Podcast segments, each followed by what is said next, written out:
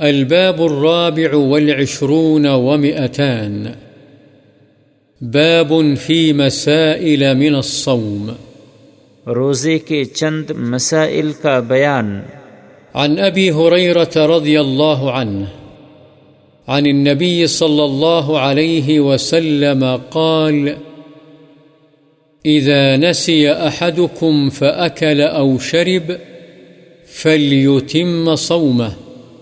فإنما أطعمه الله وسقاه متفق عليه حضرت ابو حریرہ رضی اللہ عنہ سے روایت ہے، نبی کریم صلی اللہ علیہ وسلم نے فرمایا، جب تم میں سے کوئی شخص بھول کر کھا پی لے، تو اسے چاہیے کہ اپنا روزہ پورا کرے، کیونکہ اللہ نے اسے کھلایا اور پلایا ہے۔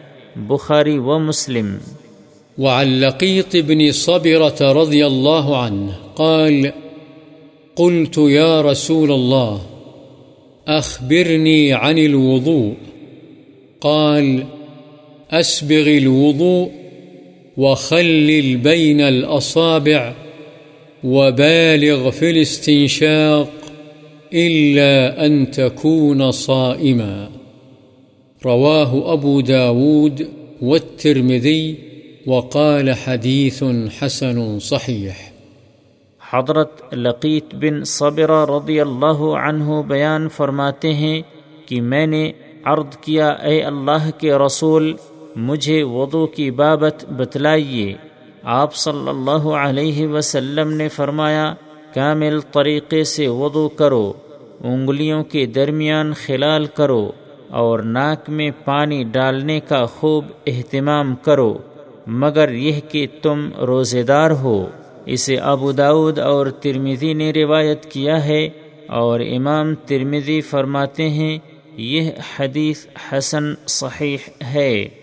وعن عائشة رضي الله عنها قالت كان رسول الله صلى الله عليه وسلم يدركه الفجر وهو جنب من أهله، ثم يغتسل ويصوم.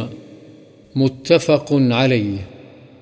حضرت عائشہ رضی اللہ عنہا سے روایت ہے کہ رسول اللہ صلی اللہ علیہ وسلم کو بعض اوقات اس طرح فجر ہوتی کہ آپ اپنی بیوی کے ساتھ ہم بستری کرنے کی وجہ سے جنبی ہوتے۔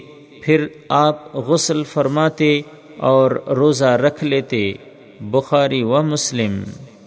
وعن عائشة وأم سلمة رضي الله عنهما قالتا كان رسول الله صلى الله عليه وسلم يصبح جنبا من غير حلم ثم يصوم متفق عليه حضرت عائشہ اور حضرت ام سلمہ رضی اللہ عنہما بیان فرماتی ہیں کہ رسول اللہ صلی اللہ علیہ وسلم بغیر احتلام کے حالت جنابت میں صبح کرتے، پھر روزہ رکھ لیتے، بخاری و مسلم۔